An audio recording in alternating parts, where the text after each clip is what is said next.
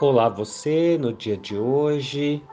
Desejo que esteja muito bem e vamos conversar um pouco sobre a transformação. Até aqui passamos por algumas cartas, algumas fizeram mais sentido, outras nem tanto, e é exatamente por isso, porque cada um de nós está em um momento diferente da transformação. Estamos a todo momento nos transformando. E a carta da transformação vem falar um pouco sobre o Zen, que diz que ele, o Zen, não é apenas um professor. Ele pede, o, o professor normalmente ele pede para que você acredite naquilo que ele está dizendo e nem sempre ele provou aquilo. Então, me lembro nas aulas de matemática, de geografia, por exemplo, na fórmula de Bhaskara, e eu fico, sempre fiquei imaginando, será que o professor aplica isso na vida dele, no dia a dia? Então, muitas vezes os professores eles pouco vivenciaram aquilo que eles ensinam Portanto, aquilo se torna uma crença, porque ele acredita nelas, internaliza e acaba passando para outras pessoas aquelas crenças e sempre foi assim. O Zen, ele traz uma mensagem um pouco diferente.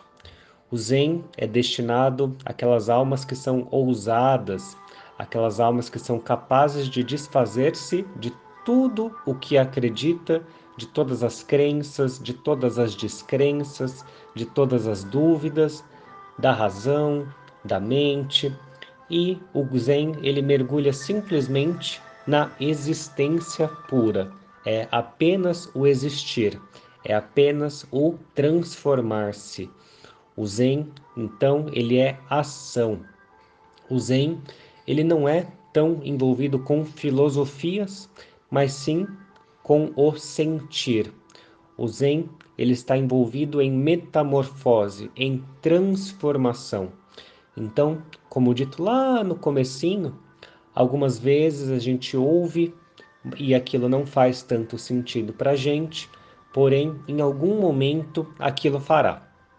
O Zen, ele é aí a alquimia, a transformação, a transformação de quem nós somos hoje em algo muito mais iluminado no dia de amanhã.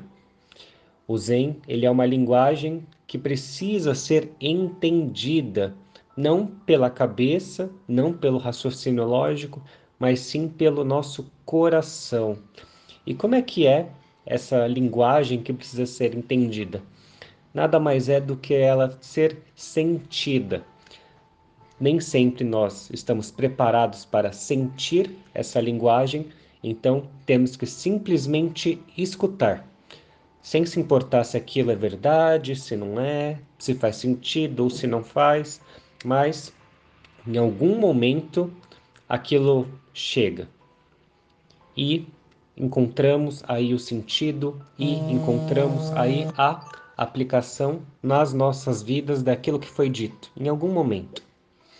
Então, temos aqui na nossa carta da transformação esta figura que segura os símbolos da transformação, segurando aí a espada que corta as ilusões, a serpente que se rejuvenesce a cada troca de pele, temos também a corrente partida das limitações, que já vimos anteriormente em outra carta, temos também o símbolo do Yin Yang, que representa aí a transcendência da dualidade, e em uma das mãos, como você pode notar, ela está com a palma da mão virada para cima, repousando no colo, aberta, receptiva, sempre recebendo aí os ensinamentos.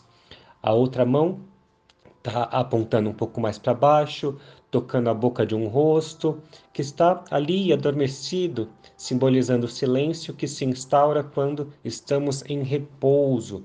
É exatamente nesses momentos do repouso que fazemos aí as nossas reflexões e as ligações de tudo aquilo que aprendemos. Então, aprendemos e nos momentos de repouso aplicamos aquilo na nossa vida. Então, esta carta representa aí uma passividade profunda naquele momento em que temos que aceitar tudo o que vem até nós. Aceitar a dor, aceitar a tristeza, aceitar a dificuldade, conformar-se com muitas dessas coisas, pois é preciso entender que isso fará parte da nossa transformação. E em algum momento essa transformação chega, assim como a morte. A morte também vai chegar, porém tanto a transformação quanto a morte, elas vão chegar aí no seu devido momento. Não há pressa para que a transformação chegue, assim como não temos que ter a pressa para que a morte chegue. Tudo tem o seu momento de acontecer. E também, como a morte, ela transporta você para uma outra dimensão do seu ser. Então, espero que você tenha gostado do nosso áudio de hoje e sinta a transformação.